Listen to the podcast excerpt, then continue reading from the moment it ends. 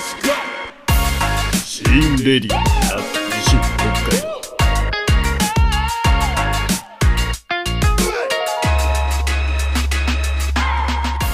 シンレディオアット西北海道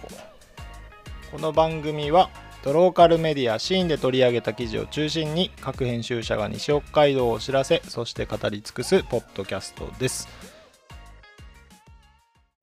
皆さんいかがお過ごしでしょうか？MC 春宮でお送りいたします。えーと今回のえーと内容に関してはえーとですねいろいろ記事を探していて、えっ、と、現代ビジネスかな？の、えっ、と、12月に書かれている記事をちょっと見たので、それに関して、えー、ピックアップしたいと思っております。もはや、えー、シーンからではないんですが、まあ、あの、いいとして、えー、こういったものもちょっとピックアップ今後していこうかなと思います。えっ、とですね、えっ、と、タイトルが、えーなぜニセコだけが世界リゾートになったのかといううですね、えーと、これは本を書いていらっしゃる金融アナリストの高橋克秀さんの、えーと記事ですね。で、えーと、その中で、えーと、まあ面白いなと思ったのが、えーとですね、日本の富裕層自体が、えー結構な人数増えているよっていう話です。んとですね、えっ、と、クレディ・スイスというですね、えっ、と、ところが、えっ、と、調べたレポートですね。これは2019年のレポートなので、えっ、と、今回のコロナのことも多少書いてはありますが、えーその予測は少し入ってはいないものの、えー大きくはずれないんじゃないかと思いまして、えっ、とですね、内容が、その中の面白い部分が、えっ、と、2019年及び2024年の地域別及び対象国別のミリオネアの数ということで、えーミリオミリオネアとは、えー100万ドル以上の、えーと資産を持つ、えー人のことですね。えーなので日本で言うと1億、だいたい1億円ぐらいの資産を持つ方を、がの数です。えっ、と、日本は、えっ、とですね、2019年時点でも、まあ、第3位ですね。まあ、アメリカがダントツの1位、中国が2位、日本が3位ですね。まあ、中国は2010年ぐらいの時には、えっ、と、およそ40万人ぐらいだったんですけど、現状4000万人ぐらいいます。あ、400万人か。4万人しかいなくて400万人になったという、失礼しました。で、日本が、2010年の時点では、えー2000、えっと、200万人か。ですね。で、えっ、と、2019年の時点で300万人ぐらいが、1億円以上を資産として持っている人、富裕層ということで、それが2024年になった時にはどのぐらいの人数になるのかという数字が、えー、アメリカは2293万人、えー中国が687万人、日本が、えーなんと516万人ということで、えーと、200万人ぐらい増えるという、えーまあ、著者の推定ですね。クレディ・スイス。まあ、富裕層をターゲットとしたとしているので、えー 資産、あの、銀行系ですね。なので、えっ、と、そんなに多くはずれないんじゃないかなとは思うんですが、意外と日本の富裕層が多いということの驚きですよ。なので、えっ、と、まあ、インバウンドがうんぬんかんぬんということで、えー北海道もいろいろやってきてはいたものの、日本の富裕層も500万人、2024年には500万人になるわけですね。えーつまり、えっ、と、2019年、まあ、現時点でも300万人ぐらいいるということなので、えー日本の人口からすれば、3%ぐらい、3、4%。3%だ。あ、2%ぐらいか。2. 何パーセント。で、えっ、と、2024年の時点でも4%ぐらいにはなるので、えー日本の富裕層も大事にした方がよ、あの、北海道、西北海道にとって良くないかという話をしたかったです。したいです。で、えっ、と、意外と増える。ほぼ、ほぼ2倍、2024年の時点で500万人になるということ、300万人から4年、5年間で、えー、200万人増えて、という形になるというのが、えー、日本が極端に、えーと、貧困層が増えるということよりは、富裕層が増えていくというような統計のようです。えー、まあもちろん今後の100万円持っていない貧困層とされるような、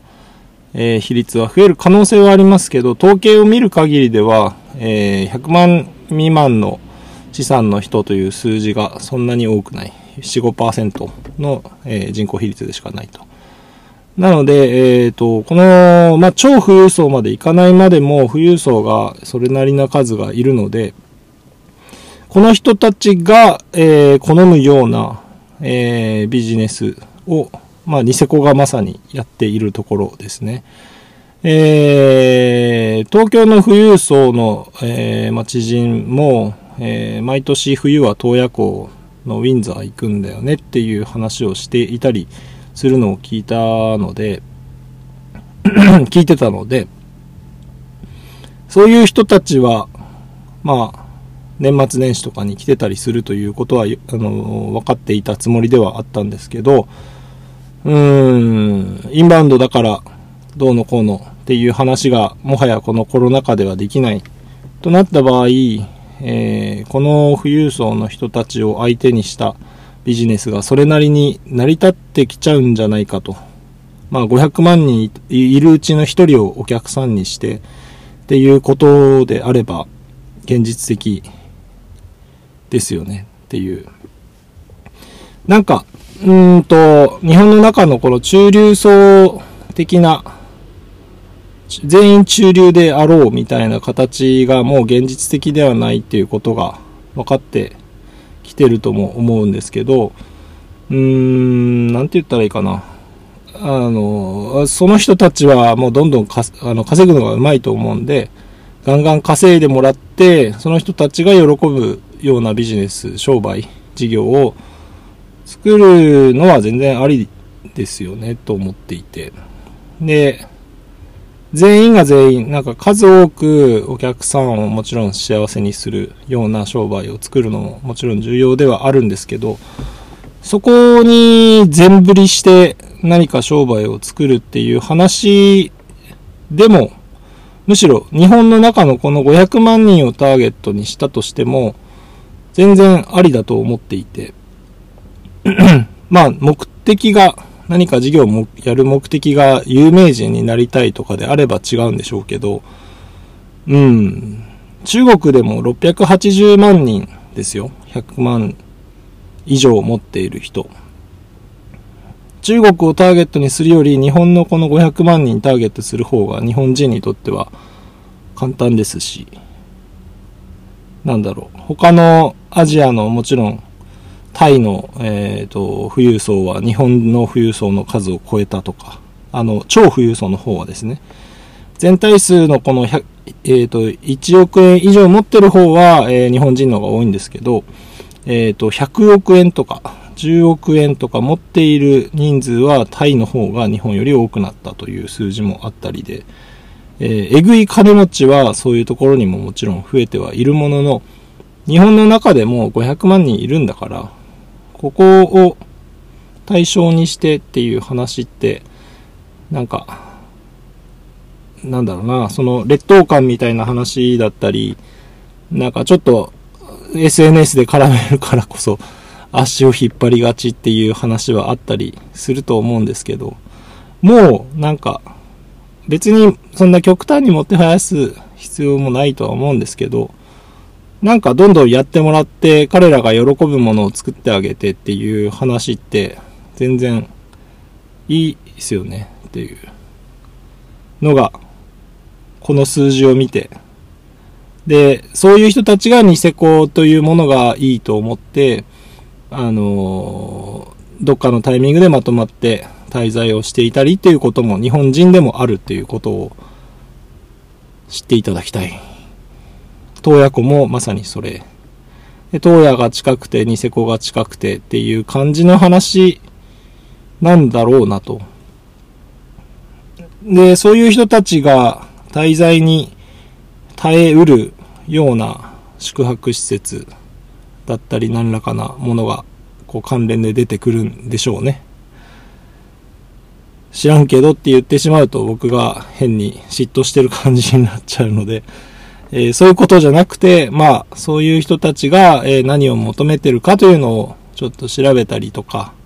まあ、知人でそういう人たちがいるんだったら何を基準にしているかという話で、十分その情報は取れるんじゃないかなと思うんですよ。っていうのができてるのが北海道の中で、えー、ニセコであったり、えー、フランドンであったり、えー、東野湖であったりすると。